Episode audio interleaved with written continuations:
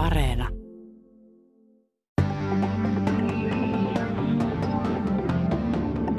Yle puheessa. Tiistaisin kello yksi. Perttu Häkkinen.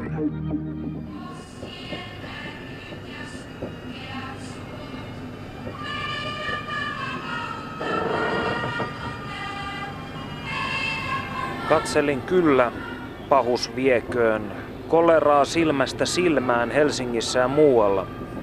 Mutta se ei riitä, eikä moni muukaan ruttu edes verrattavaksi täkäläisten kulkutautien, nälän ja kurjuuden kanssa. Alan jo uskoa syntyneeni onnettomista onnettomimman tähden alla, joka laajalta taivalta löytyy, kun heti käytännöllisen urani alkutaipaleella olen joutunut tällaisiin kirottuihin oloihin. Näin totesi nuori lääkäri Elias Lönnruut kirjeessä ystävälleen. Lönnruut oli saapunut Kainuun nälkämaille taistelemaan lavantautiepidemiaa vastaan. Kainuussa, toisin kuin monissa muissa paikoin, lavantauti ei levinnyt saastaisen veden, vaan maito- ja piimätuotteiden avulla. Syy ongelmaan oli selvä. Kainuussa ja Vienan Karjalassa oli noihin aikoihin tapana ravita karjaa ihmisulostein. Jokaisen pirtin kupeella seisoi astea, johon paskat kerättiin ennen lehmille syöttämistä. Vaikka maitoja voi löyhkäsivätkin ihmispaskalle, on isäntiä vaikea saada luopumaan vuosisataisesta traditiosta. Nälänhädän, raivoavien kulkutautien ja korpiseudun eristyneisyyden keskellä Lönnruut näki myös rikkautta. Tarinankertojien perinnettä, jota suot, vaarat ja piilopirtit olivat suojelleet tammoisista ajoista lähtien. Paltaniemen hövelön tilan kurkihirren alla hän koostikin magnum opuksensa selkärangan. Paltaniemeltä oli kotoisin myös toinen suomalaisen kyldyyrin syyrmies, runoilija Eino Leino.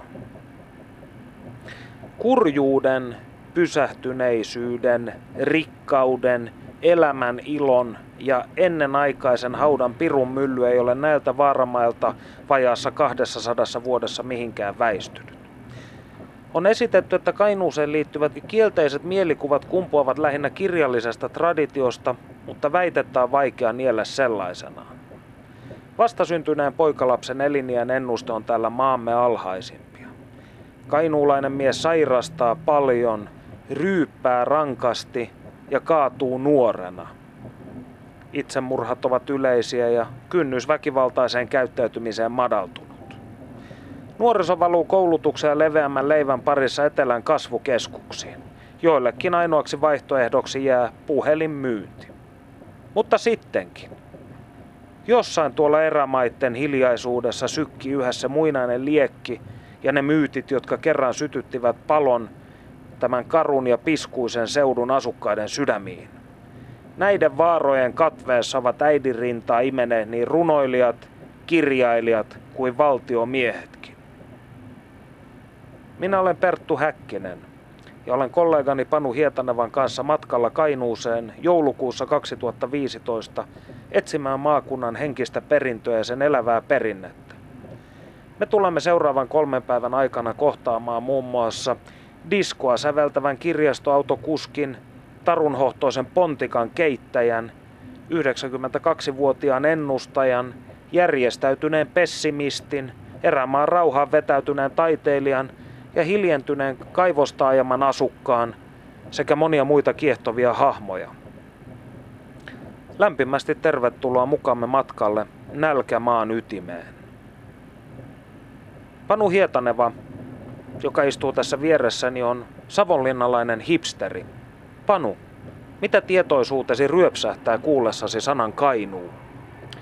Häpeäkseni täytyy tunnustaa, että tämä Suomineidon kolkka on minulle se paikka, josta tiedän Suomessa kaikkein vähiten. Olen oikeastaan historian tuntien oppimäärän varassa ja tunnen myös Kainuuta sen verran, mitä pystyn kotimaan sivuilta sanomalehdestä lukemaan. Tässä on oikeastaan kaikki. Tiedän, että Sotkamossa pelataan pesää palloa. Tiedän, että Talvivaarassa on epäonnisesti yritetty louhia malmia ja tiedän sen, että ihmiset syrjäytyvät Kainuussa ehkä enemmän kuin muualla Suomessa. Kaksi viikkoa sitten kävimme Helsingin Sanomain toimittaja Esa Juntusen luona lounastamassa. Hänhän on kotoisin Kainuun Vaaramailta. Esan kanssa keskustellessamme esille nousivat ainakin sellaiset klassiset aiheet kuin myyttien Kainuu ja sen muinaiset aarteet, sotahistoria, Raatteen tien urhoollisuus, Kekkosen aluepolitiikka, työttömyys, runon lausunta, Lönnruut, väliin putoaminen, näin siis geografisessa mielessä, pessimismi, puhelinmyyntikeskittymät, ryyppääminen, rikollisuus, sosiaaliset ongelmat ja Ilmari Kianto. Kuinka monta näistä asioista sinä luulet, että me tulemme seuraavien päivien aikana kohtaamaan, Panu? Toivon mukaan mahdollisimman monet asiat. Mutta saman aikaan minua myös kiinnostaa se, että pitävätkö nämä stereotypiat paikkaansa. Onko Kainuu paikka, jossa tosiaan ryypätään enemmän kuin muualla Suomessa ja onko se paikka, jossa vallitsee sellainen pysähtyneisyyden ilmapiiri, kuten sanotaan? Kyllä, tämä on kiehtovaa. Itse voin myöntää, tai oikeastaan voin kertoa sen, että olen syntynyt Kokkolassa, johon on sellainen 220-230 kilometriä tuolta Kajaanin keskustasta. Ja silti on häpeäkseni todella myönnettävä, että niin koskemattomana ja myyttisenä on tämä Samuli Paulaharjua ja Elias Lönnruuttiakin kiehtonut maakunta minun tietoisuudessani silti säilynyt. Kainuun maakuntakukka on kanerva. Se on vaatimaton, mutta sitkeä. Sellainen on maakuntakeskus Kajaanikin, johon tuota pika olemme saapumaisillamme. Ajattelin, että voisimme hengen nostatukseksi lukea tässä vielä Eino Leinon Hövelössä kesäkuussa 1892 kirjoittaman runon Kotimaisema. Sen jälkeen vuokramme kulkuneuvon, käymme konjamiinilla, panemme maate ja aamun koitossa lähdemme kohti Suomussalmea. Oi kotimaisema, milloin sinä olet kaunein? Silloinko kun tyynenä lepää lahdelma, tyynenä koko tuo mahtava Oulun järvi ja kirkas on taivas. Ja aurinko luo iltapilvien välistä heleän loisteen vastarannan korkealle kuusikolle. Ja tuolta lahden perältä vanha mylly harmaine seinineen kuvautuu veteen, eikä mikään häiritse. Mutta häiritseepäs. Vene viiltää lahden pintaa ja tervainen laita peilailee veden kalvossa. Ukko istuu perässä ja huopaa, jakka soutaa hyvin nopeilla vedoilla. Tuo kaikki on niin perinpohjaisen kodikasta. Silloin nautin minä tuosta tyynestä rauhasta, tuosta kesän kukoistuksesta, jolta puuttuu kuumien maiden huumaavia tuoksuja. Silloin kävelen tuonne laiturin nokkaan ja unelmoin. Vai silloinko se olisi kauniimpi, kun tummana nousee lännen taivaalta ukkospilvi ja peittää helteisen auringon. Vielä on kaikki tyyntä, mutta tommoista salaperäistä, pelottavaa. Hiljalleen nousee pilven lonka ja tekee koko lahdelman niin tumman ja jylhän näköiseksi, kuin asuisi sen povessa vaino ja kuolema. Ja lehti ei liiku, koko luonto odottaa. Maa ja meri vartoavat kolmatta mahtavinta elementtiä. Perttu Häkkinen. Vanhan sanonnan mukaan ihmisen täytyy tuntea historiaa, jotta hän kykenee ymmärtämään nykyisyyttä. Ja tämän takia me saavuimme heti matkamme aluksi tapaamaan professori Reijo Heikkistä, joka on kirjoittanut yli 50 kirjaa, joista suuri osa käsittelee Kainuun historiaa. Aloitetaan henkilökohtaisista motiiveista. Miksi Kainuu puhuttelee historioitsijaa vuodesta toiseen? Ensinnäkin se on tämmöinen rajaseutualue ja Suomessa rajaseutualueet ovat joutuneet toistuvien sotien ja melskeisten tapahtumien kohteeksi. Ja tämä Kainuun historia on hyvin mielenkiintoinen monessakin mielessä. Ajatellaan nimenomaan tätä sotahistoriaa, mutta myöskin kulttuurihistoriaa. Hyvin monet Suomen kulttuurihistorian merkittävät tapahtumat ovat tapahtuneet täällä Kainuussa. Ja sitten myöskin se, että tämä Kainuun historia on tutkittu suhteellisen vähän, koska tämä on kaukana kaikesta, niin nämä etelän historian tutkijat eivät ole vaivautuneet tänne korpimaille ja, ja mulla on jäänyt tämmöinen vapaa sarka sitten kynnettäväksi. Suomi on ollut viime vuodet rakennemuutoksen kourissa, kun tuotanto on siirtynyt edullisemman työvoiman maihin. Tämä kehitys on tietenkin koskettanut myös Kainuuta. Kuinka paljon vähemmän täällä asuu nykypäivänä ihmisiä kuin huippuvuosina? No joo, Kainuussahan on tuo väkimäärä vähentynyt rajusti. Tämän maakunnan kehityksen kannalta niin on se vähän huolestuttavaa, että kaikki lahjakkaat nuoret muuttavat täältä etelään. Täällä halu enimmillään tuossa 60-luvun loppupuolella, 68, niin 108 000 asukasta. Ja nyt on nippanappa semmoinen 78 000 ihmistä. Ja se kertoo aika paljon, paljon tämän maakunnan kehityksestä. Kolmas osa on lähes siis lähtenyt pois. No sitä luokkaa joo, ja sitten väki myöskin ikääntyy, että tuolla perukoissa, niin siellä on lähinnä eläkeikäistä väestöä hyvin runsaasti. Jorma Komulaisen kanssa kirjoittamassasi Kainuu-teoksessa sanotaan, että kainuulaisen elämänmuodon tyypillisenä piirteenä on ollut pysähtyneisyys. Miksi tämä pysähtyneisyys on ollut niin leimallisesti kainuulaista? Se on ollut yksi sellainen kainuuseen liittyvä ilmiö, tämmöinen stagnaatio, ja se on jo aikoinaan johtunut siitä, että tämä on ollut tämmöinen hyvin syrjäinen perifeerinen alue, josta oli pitkät etäisyydet keskuksiin, tietoliikenne takkusi. Ennen rautatien tuloa niin matkan teko tänne jostakin Iisalmesta kesti vähintään kaksi päivää tai tuolta rannikolta suunnilleen saman verran. Täällä on pitkät etäisyydet ja tämä on jäänyt sillä tavalla jo sieltä historian hämäristä niin ikään kuin kehityksessä muuta Suomea jälkeen. Niin se on osaltaan vaikuttanut siihen, että, että tämä kehitys on ollut täällä huomattavasti hitaampaa kuin muualla. Ehkä myöskin semmoinen kainulainen mentaliteetti on jollakin tavalla edistänyt sitä, aina tunnettu 1900-luvun alkupuolelle asti. Ja aina muutokseen liittyy riskejä. Että jos otetaan joku tämmöinen uudistus, niin siihen saattaa sitten liittyä riski, että se ei sitten onnistukaan ja, ja, ja, ja, ja se saattaa niin heikentää yhteisön olemassaoloa. Ja sen takia täällä on pyritty pitäytymään silloin aikoinaan hyvin tiukasti vanhoihin, hyvi, hyväksi havaittuihin elämisen tapoihin ja se on tietyllä tavalla ruokkinut tätä pysähtyneisyyttä. Oikeastaan tämä maakunnan tämmöinen elpyminen alkoi tuossa 1900-luvun alkupuolella, kun täällä tehtiin sitten monia uudistuksia. Yksi hyvin tärkeä oli se, että Kajaniin rakennettiin rata vuonna 1904. Niin se helpotti tätä liikkumista huomattavasti ja vähensi tätä maakunnan perifeeristä asemaa. Milloin Kainuu sitten saavutti muun maan kehityksessä? No, eihän se käytännössä ole saavuttanut koskaan sitä, että, mutta voidaan sanoa, että tuossa ehkä 50-60-luvulla täällä tehdään sitten semmoisia uudistuksia, jotka tietyllä tavalla nostavat sitten tämän Kainuun muun maan tasolle. Täällä tänne rakennetaan muun muassa esimerkiksi Kainuun keskussairaala, joka helpottaa potilaiden hoitoa. Ja sitten tänne tulee tätä uutta teollisuutta myöskin sillä tavalla. Ja sitten valtiovalta investoi myöskin tälle alueelle.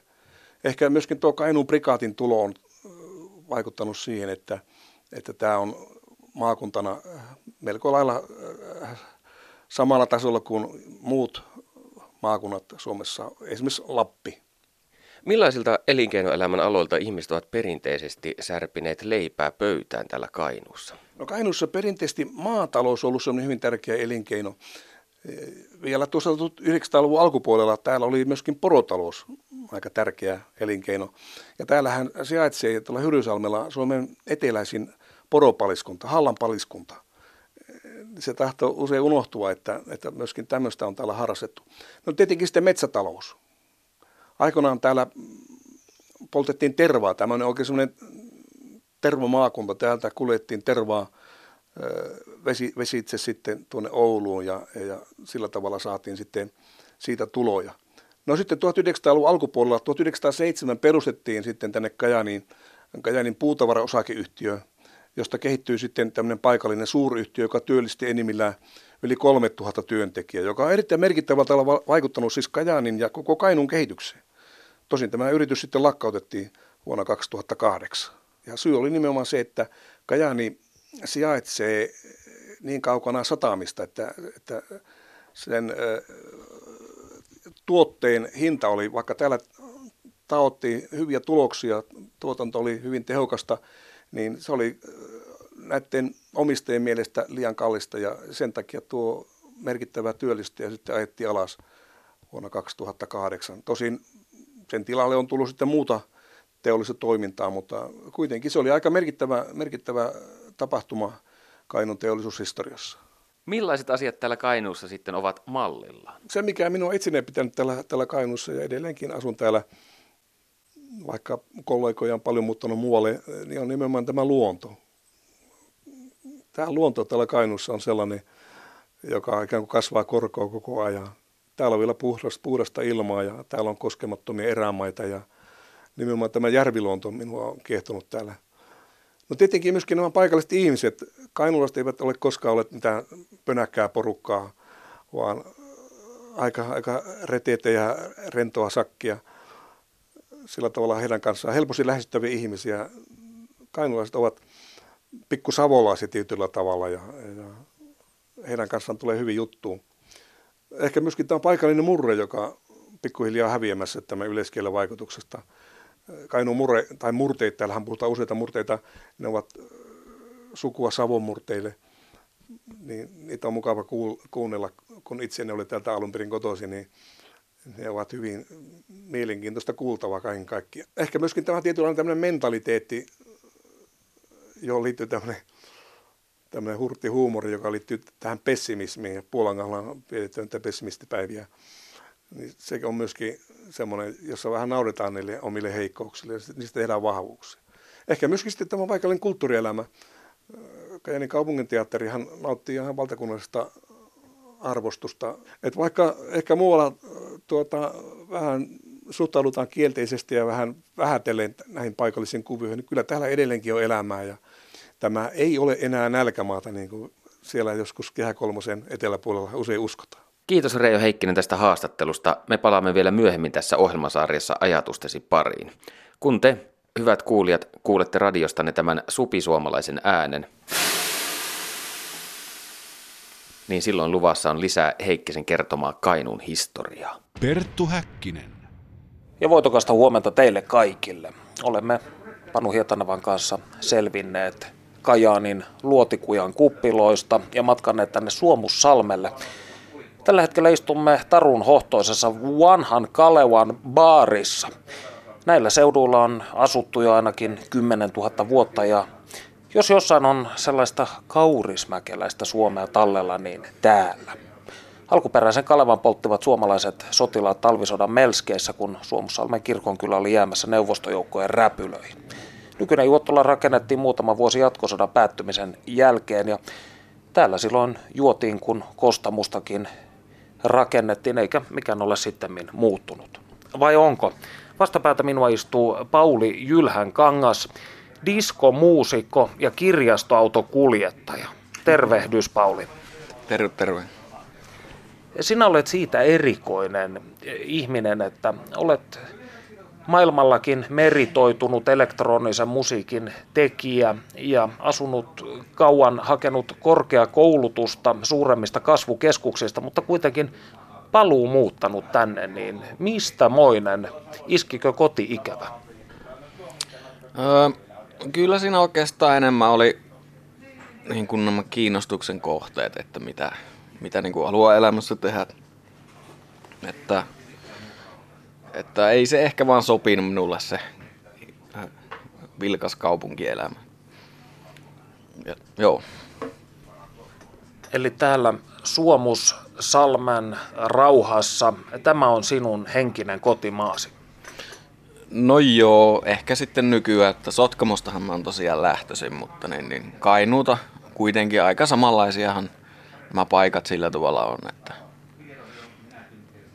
ja toisaalta alkoi sitä perhettä siinä tulemaan, niin sitten vaan alkoi tuntumaan siltä, että jos nyt katsottaisiin, jos siellä olisi vaikka töitä, niin, ja niin kuin sitten löytyikin, niin on ihan tyytyväinen ollut. Onko Sotkamon ja Suomussalmen välillä suurta kulttuurista eroa? No, on siinä nyt varmaan jotain, mutta ei se nyt mikään suuri se ero ehkä ole. Että, mutta onhan se niinku murrekki on aika erilainen, että No, minä nyt vähän puhun semmoista virkakieltä osittain, mutta niin, niin kyllähän se Suomussalmen murre erottuu ihan selvästi niin kuin jostain Sotkamosta, että se on, se on enemmän niin kuin semmoista savua ja täällä on sitten niin kuin ihan omanlaista se No, sinä kun olet ulkomailla keikkailunkin takia nähnyt aika paljon maailmaa ja tällaista urbaania elämää, niin hyvin useinhan Kainuusta, jos ajatellaan tällaisia stereotyyppisiä mielikuvia, mitä ihmisillä on, niin niihin liittyy stagnaatio, pysähtyneisyys tai sellainen tietty jähmettyneisyys. Niin onko tämä pelkkä Kehä Kolmosen sisäpuolelta tuleva näköharha? Joo, sinä hyvin muotoilit sen.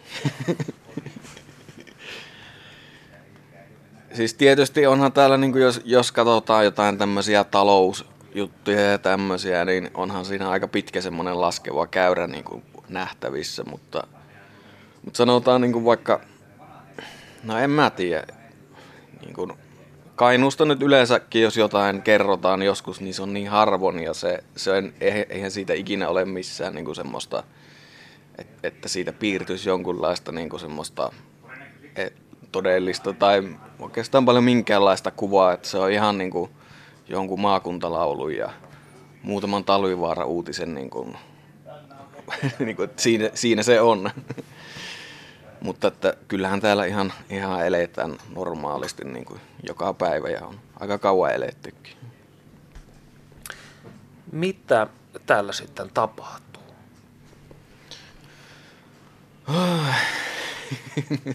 Esitit pahan kysymyksen. Se asiassa tässäkin taisi olla joku, jotain Kajaanista taisi olla jotain bändejä viikonloppuna, tai ainakin tässä joulun pyhinä tässä Kalevassa. Ja sittenhän tuolla on tuolla MS se teatteri. Se on aika semmoinen poikkeuksellinen niin kuin tämän kokoiseen pitäjään. Siinä on niin kuin ja sitten talvellakin niin kuin on noita pikkujoulunäytöksiä ja semmosia, niin se on tosi yllättävänkin suosittu kyllä. Kun sinä olet minun ja Panu kanssa jotakuinkin samaa ikäluokkaa, mm niin itseäni kiinnostaa se, että onko suuri osa sinun ystävistäsi, esimerkiksi vanhoista koulukavereista, niin kuinka moni heistä on lähtenyt Sotkamosta tai Suomussalmelta suurempiin asutuskeskuksiin tai mahdollisesti jopa ul- ulkomaille ja jättänyt palaamatta?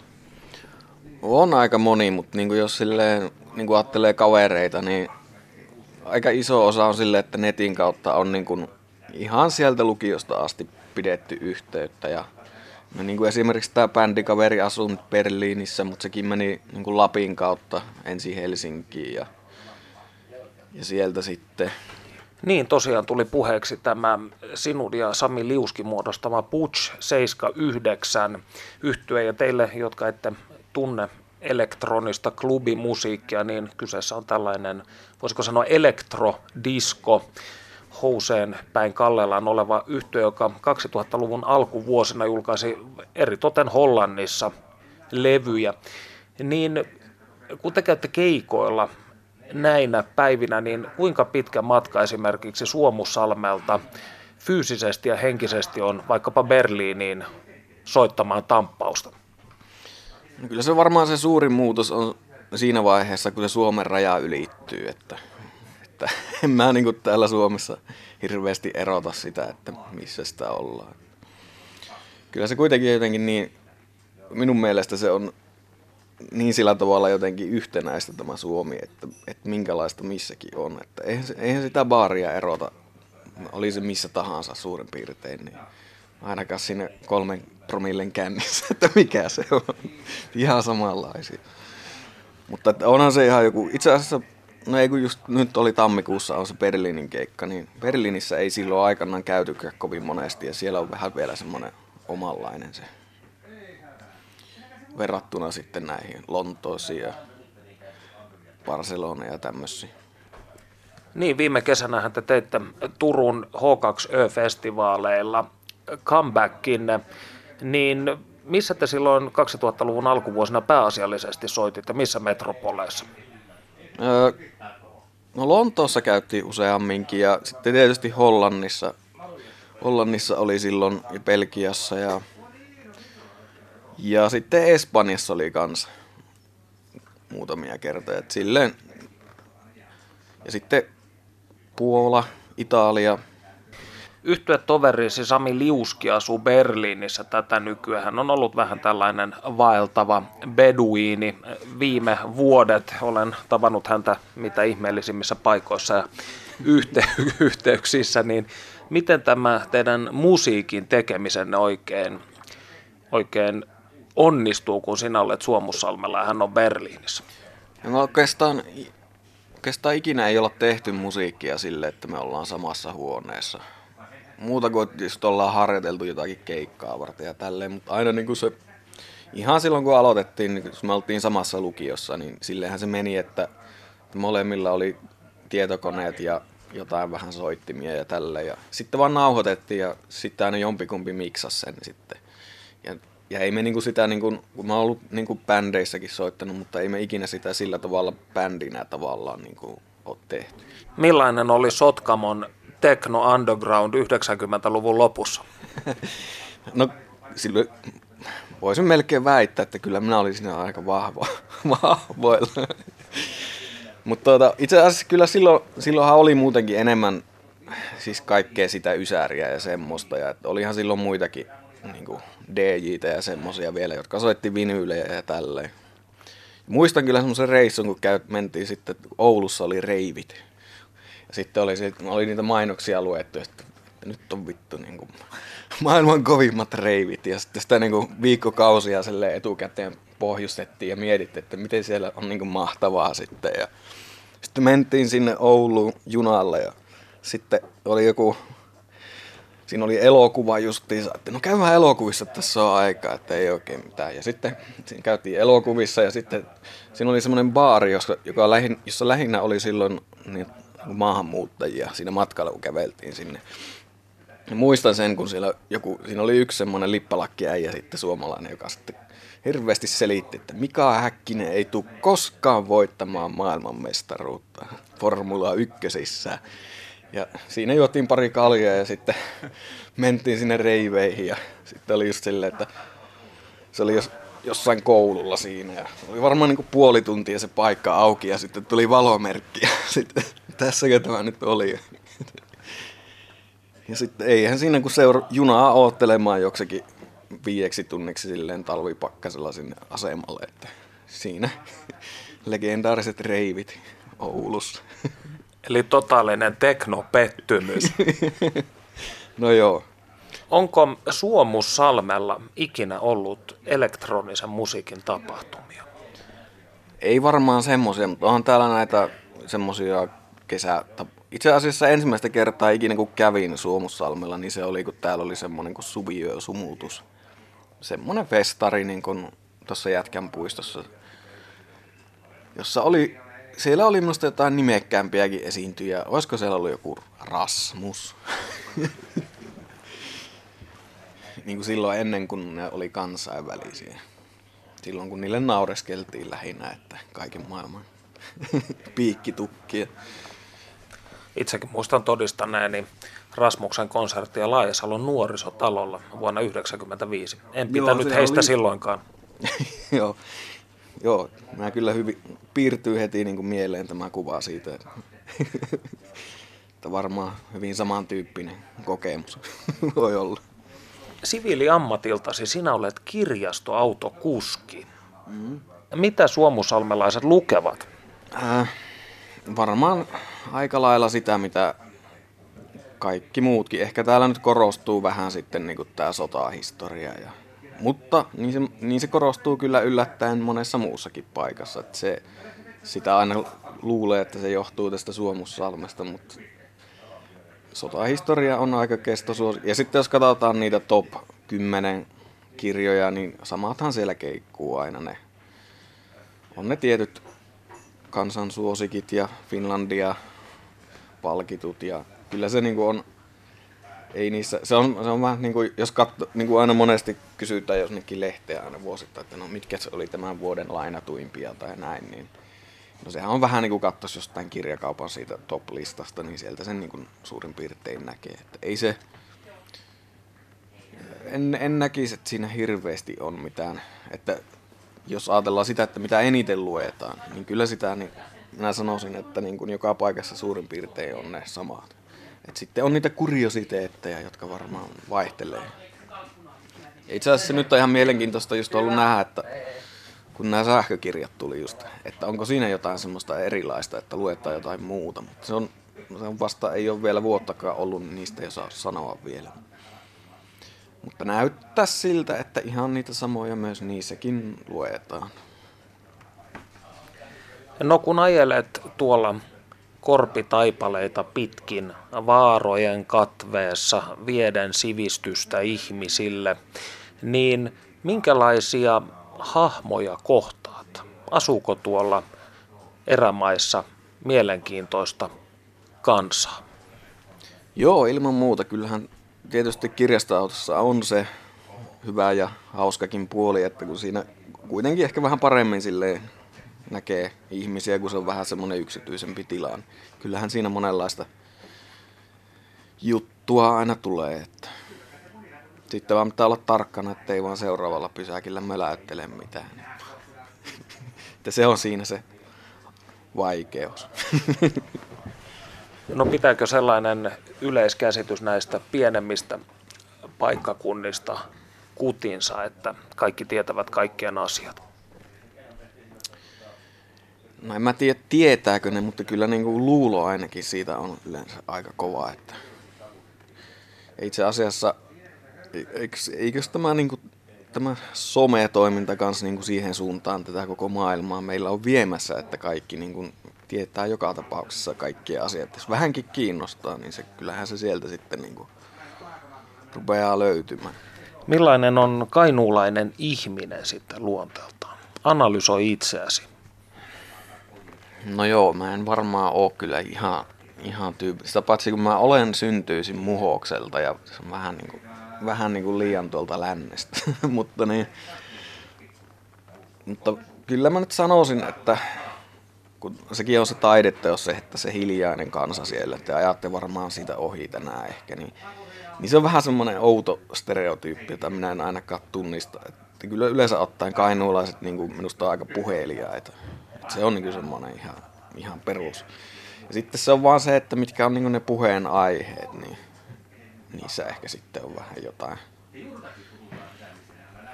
Eilen kohtasimme Kajaanissa Hietanavan kanssa muutaman alkuasukkaan. Osa oli erittäin mukavia, osa sitten vähän sellaisia vittumaisempia, mutta tuota, se tuli ainakin selväksi, että kainulainen ei ujostele. Kainuulainen tulee pöytään ihan ilmoittaa vaan, kuten eräskin hyvin miellyttävä herrasmies, joka eilen kohtasimme. Hän vain paukautti viereisestä pöydästä, että tehän teette sitä ohjelmaa Yle puheeseen. Siirsi tuoppinsa ja tuli siihen sitten kanssamme kippaamaan. Niin mistä tämä ylipäänsä stereotypia siitä, että kainuulaiset olisivat jotenkin ujoja tai ihmisarkoja, niin mistä tämä on tullut? Onko sinulla mitään hienoa sosiologista selitystä tälle Pauli Ylhänkangas? No minä, no ei sosiologista, mutta kyllä miet, on miettinyt tuota ja tuota, yksi on se, että kun se on just se katajainen kansa ja tämä, niin kun se liittyy siihen, että on niin kuin tavallaan se ahkeruuden ihanne ja, ja sitten semmoisia... Onko se jännä, kun niin kuin, että saamme kohta varmaan seuraa tästä, kun tarpeeksi kovasti selitän tässä. Niin, niin tuota, niin, niin se vaan jotenkin sekoittuu siihen, että tavallaan on vähän niin kuin sille, että ollaan vähän niin kuin semmoista alaspainettua kansaa ja sillä tavalla. Niin se liittyy niin kuin siihen, että aina oletetaan, että, että joku on niin kuin vähän niin kuin semmoisessa orjan asemassa ja se on, on semmoinen surkea otus, joka ei osaa edes puhua, mutta ei, eihän me tiedä, mitä siellä köökin puolella aina puhutaan. Et se on vähän semmoinen, niin, minä sanoisin, että se johtuu siitä. Siis että niin, sille ajatellaan, että, että täällä ei niinku asu ihmisiä, vaan täällä vaan asuu semmosia niinku katajaisia ö, orjia, jotka ehkä kaataa puita ja sitten kun ne ei niitä, niin sitten ne ryyppää. Ja... Mutta kyllä ne puhuukin välillä aika paljon. No puunkaadosta ja ryyppäämisestä pääsemme tietysti tällaisiin elämän perusasioihin ja miksei vaikkapa miehisenkin elämän piiriin, niin hyvin usein kun puhutaan Kainuusta ylipäätään, niin nousee tällaisia kielteisiä mielikuvia, kuten ja tilastojenkin valossa osittain paikkansa pitäviäkin. syrjäytyminen, työttömyys, väkivalta, alkoholismi, niin näetkö sinä näitä asioita Suomussalmella ihan arkielämässä? Öö, no kyllä se aika lailla nykyisin on niin kuin, niin kuin monessa paikassa muuallakin, että sitähän on silleen kaduilta hävinnyt. Muistan kyllä pienenä jossain Sotkamossakin, niin silloinhan oli vaikka minkälaista heppua siellä jossain linja-autoasemilla pyörimässä aina, mutta eihän niitä enää ole. Ne on jossain, jossain muualla sitten kotona, asunnoissa. Ja sitten tosiaan kun mä oon ajanut taksia kanssa aikaisemmin, niin sitten ehkä siinä nyt jotenkin häviää sen mä niin kuin er- erota, eikä välttämättä. Jos ajattelet vanhoja ystäviäsi Sotkamosta, mm. niin onko heistä moni päätynyt esimerkiksi vaikkapa itsemurhaan tai onko heistä moni alkoholisoitunut tai syrjäytynyt? No, täällä itse asiassa joo, itsemurhia on kyllä silleen, on kyllä ollut useitakin semmoisia, että muistelen niitä vaan tietysti ei niitä normaalisti sillä tavalla mieti, mutta että kyllähän niitä on useitakin semmoisia. Ja ihan semmoisiakin tapauksia, että ei välttämättä niinku oikein keksi, että, että mistä ihmeestä se johtuu. Että en minä tiedä. on yksi, yksi on ainakin tämä, jota nyt vähän liikaakin sanotaan, mutta siis tämä Suomen talvihan on niin suolesta. Ei se, se ei muutu, se on ihan samalla kuin täällä Kainuussa tai Helsingissä tai Lapissa, niin ei se nyt niin hirveän mahtavaa ole tämä, ja varsinkaan tämä syksy niin missään. Oletko ikinä katunut sitä, että paluumuutit Kainuuseen? No ei kyllä. Ja sitten varsinkin kun on tuota lapsiakin on, niin kyllä se on ihan kiva, kun on sitten isovanhemmat tuossa, niin no Sotkamossa asuu molemmilla, niin onhan se aika paljon sitten niin kuin helpompaakin aina toisinaan. Että. Luuletko, että sinun omat lapsesi tullessaan täysikäisiksi niin valuvat etelään? Öö, no toivottavasti, koska, koska eihän täällä voi opiskella. No Kajaanissa nyt on ammattikorkea, mutta silleen, että sehän ihan riippuu just, että mitä lähtee opiskelemaan. Se on ihan selvä. Mikä sinun mielestäsi Suomussalmella on parasta? Öö, kyllä se minusta täällä on tämä lepposa meininki. siis se, että täällä kun menee mihin... Muistan hyvin kyllä kun muutti tänne, niin ensimmäistä kertaa kun kävi jossain marketissa, niin sitten niin kuin suurin, vähän tuli sellainen tunne, että ehkä joku kassa ei tervehi, kun ne huomasi, että tämä on joku uusi tyyppi. mutta, mutta kyllä se hyvin nopeasti sitten tietysti siitä. Että kyllä täällä niin kuin yleensä ottaa aika sillä tavalla, niin, no semmoista välitöntä on tämä kanssakäynti. niin kuin tuossa tässä Kalevaan tullessakin taisi sanoa tuo paarin pitää, että onko se kirjastoauto kuski hulluksi tullut. Mä en normaalisti käy tässä kahvilla tähän aikaan. Että silleen. Käytkö sinä täällä viikonloppuisi useinkin? Johdatteleva kysymys. Mutta tuota, olen mä täällä käynyt jonkin verran. Tämä on ihan kiva. Lämmin kiitos haastattelusta Pauli Ylhän kangas. Kiitos. Perttu Häkkinen. Ja ruotsalainen automaattivaihteinen perheauto kulkee taas. Olemme tien päällä, ilta alkaa hämärtyä. Olemme menossa tapaamaan Vaaran Kaijaa, siviili nimeltään Kaisa Laurosta. Tuo 92 vuoden kunnioitettavaan ikään ehtinyt rouva on luvannut kertoa meille sään ennustamisen ikiaikaisesta taidosta. Vaarakajan ennusteisiin luotetaan jopa niin kovasti täällä Kainuussa, että aivan median edustajatkin käyvät häneltä aina tiedustelemassa, että millaista kohan talvea tänä vuonna pukkaa. Ja kohta me sen kuulemme. Kaija on luvannut kertoa meille myös siitä, onko elämä sotavuosien Kainuussa ollut todella niin raskasta kuin usein kuulee sanottavan. No kun sinä olet säätä ennustanut ja paikalliset kutsuvatkin sinua ilmatieteen professoriksi, niin mistä sinä tämän taidon opit? Ne on ennen vanhaa, kumpi isävaino ja äiti, niin tota, ne ennusti siitä se luonnosta tuolta, miten punottaa. Ja nyt mulla on vahattavana, kun kuu kääntyy, huomenna kääntyy kuu, niin miten se, se yläkuu, no alkukuuni nousuu ja onko se kohdallaan. Jos se on selällään, niin se on sateinen kuu alku. Opitko tämän taidon siis isältäsi ja äidiltäsi? Niin, niin sieltä olen saanut. Ja itse sitten, kun on siellä pohjoa ollut, niin sitten seurannut nyt varsin niin kuin, tarkempaan sitä.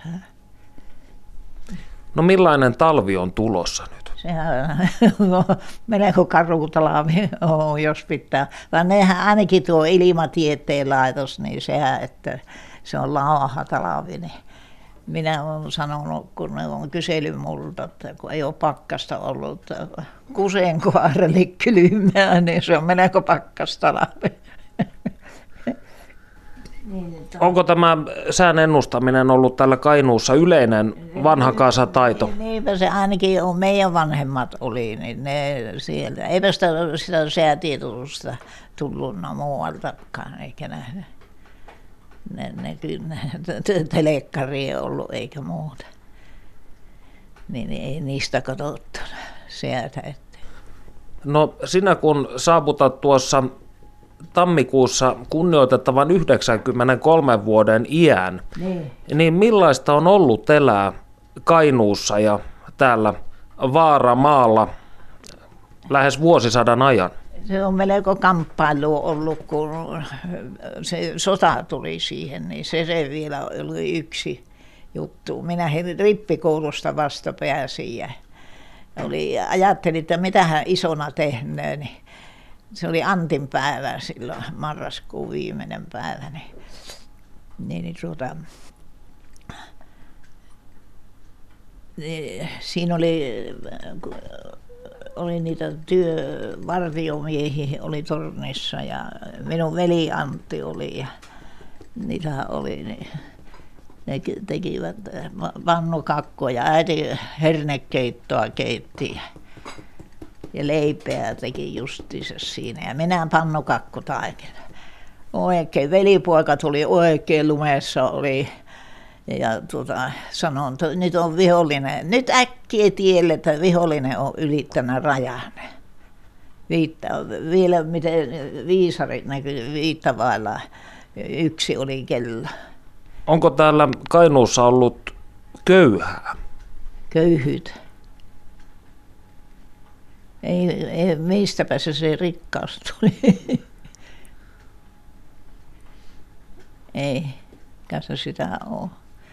Se piti ottaa luonnossa kalat lammista ja linnut tuolta metässä ampuu. Minä olen metästänyt sitten, kun sota-aika tuli, niin ei niitä ollut ruuttia, niin ne tuovat tuota, pojat kun lomalla kävivät, niin sen verran ruutit saavat panoksen. Voi jumalisti sitä, se, sitä ei surkeutta. Niin isä vain, no eihän se ollut tehnyt niitä panoksia, niin, niin, niin tuota, paljon pani siihen summassa ruutia, savuttomat ruutit, nehän on voimakkaampia kuin savuruutit, minäkin sen verran tiedän ruutista, niin, niin, niin tuota, ne, ja siihen ei paljon sopina sitten haulliin. Ja minä lähdin sitten metälle, että puoliseksi lintukeitto, se oli aina, että puoliseksi saa lihoa. Niin. Iso saki oli, niin minä ammun sitä, kun semmoisen sakkea koivikko oli niin siihen. Niin se tunnusti se perä olevan niin lyhyt, että se ei passannut mitenkään tuohon olokapäähän. Minä panin tällä pitkin piippua, kato. Oli se jymässä, mä persielle ne jytkäin siitä seisaltaa ja teeri lähti lentoon. Ja sitten kun se, se pyssyn perään löi hampata vasta, kumma kun ei hampaat lähtenyt. Eri suusta tuli ja siitä minä lähdin äkkiä takaisin. Minkä ikäisenä menit töihin? Siinä kun kahdesta kolmeen vuotta. Ei sitä joutana ole mikähän lie ollut, sitä minä olen muistellut nytkin, niin tuossa, kun yksi pirtti vaan oli, niin minä aamusella siihen menin, minä olin alle viisivuotias, oli, niin, niin tuota, menin siihen pirttiin ja mitähän lienen sanonut siinä äitille. Sitä kun ei saanut ennen vanhaan, sitä ei varmasti, ei ne räkättänyt penikat kyllä, niin vanhuksille. Niin se, mä näen, että nyt se tulee, kun siinä oli pöydällä oli vesisankko ja siinä oli rautakauha, siihen aikaan ei ollut muovikauha. Niin se kohti käveli että se ei puhunut mitään.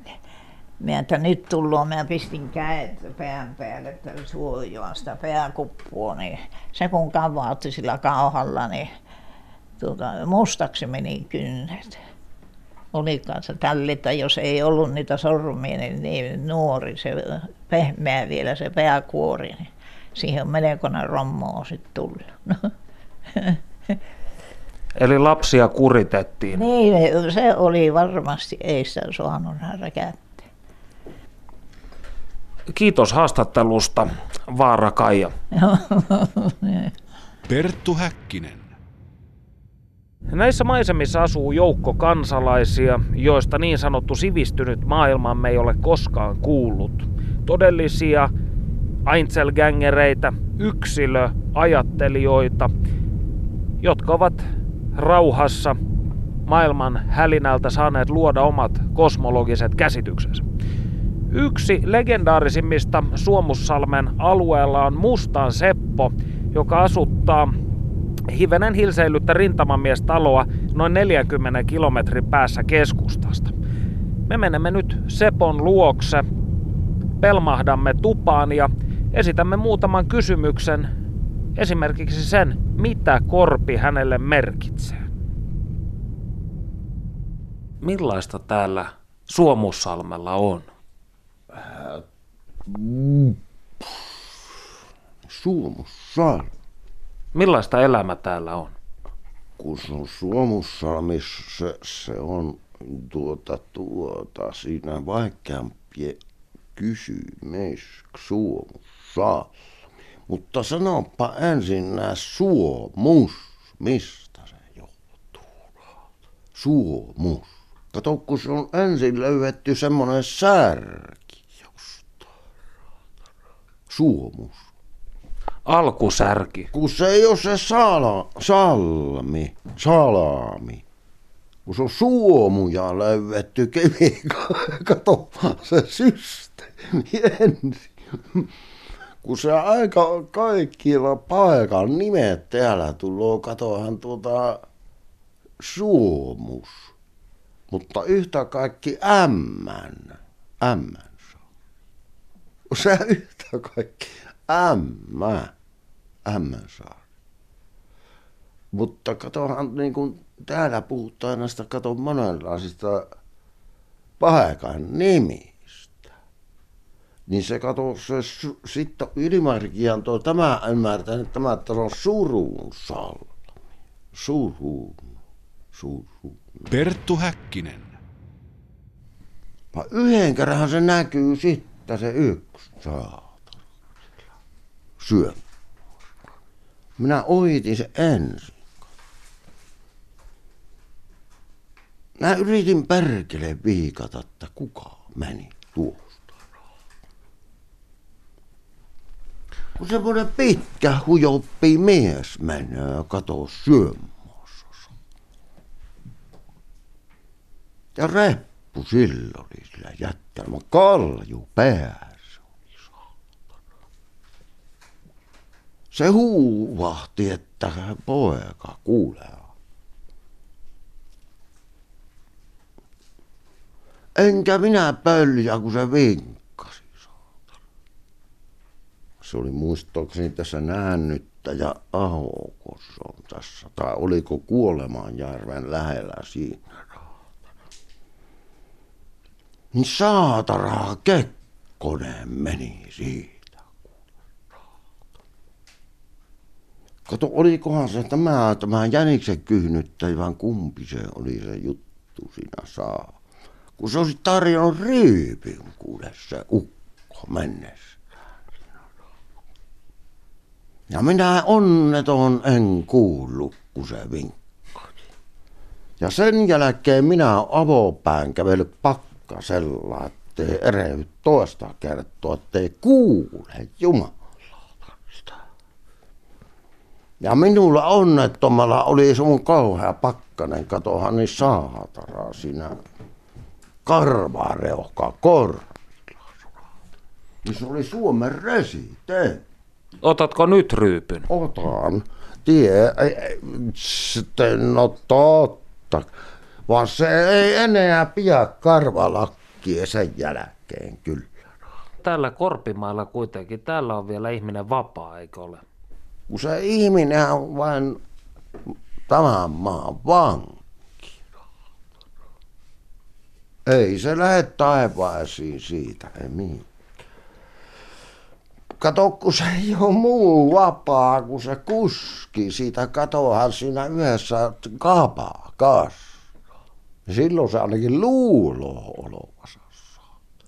Mutta eihän se isäntä vapaata niin kauan kuin vekseli riittää.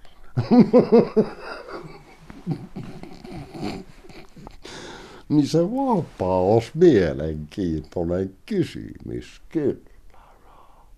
E- ei se ole vapaa koskaan. Miten Seppo, oletko sinä uskonnollinen mies? Oona minä. Minä en usko mihinkään muuhun kuin siihen korpeen. Se se ei petä. Ihminen se pettää. Korpi ei petä. Ihminen. Miksi korpi ei petä? Sielläpä on miljardi vuosin systeemi. Ja tämä ihminen on pikku kiho niillä. I, se on katsottu loppukesä korpi ollut ennen niitä katos sammakoita. Kymmenen kertaa enämpi ne on ne siellä majaillut, kun siellä joku tuhosi se ihminen. Minun käsityksen mukaan. On se paikka tuohan, kun se alun perin tuli ihmispolo, niin se on niin mitätön, niin se keksi jotain. Ja viimeisenä kato, niin se, se ihminen, se tuhoaa sen koko systeemi. Niin katohan tähän se luomakunnan perustaa tämä systeemi. Katohan tuota niin, se toinen nääntyy oksain alla, kun suuret jyllää kaikkialla. Niin sinne nääntyy oksain.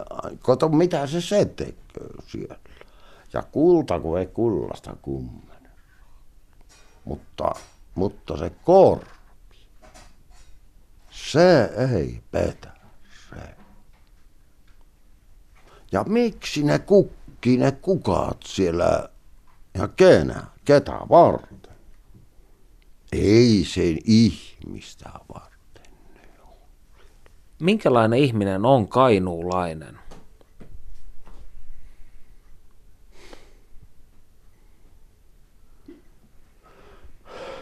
Pitääpä harkita asiaa, saa.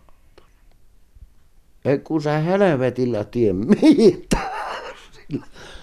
Niistä joko tuloo hulluja tai pillarimiehiä niistä saa. Tai sitten kaivinkone, ne kato kun on ne viimeiset hirttämättömiä. Minä kun yhden kerran menin kaivinkoneen, niin mies kiikkui naaruun jalkoon. Kyllä se on viisata sanoa tähän se asia, että katohan ne hirttämättömät, jotka selviää sitä.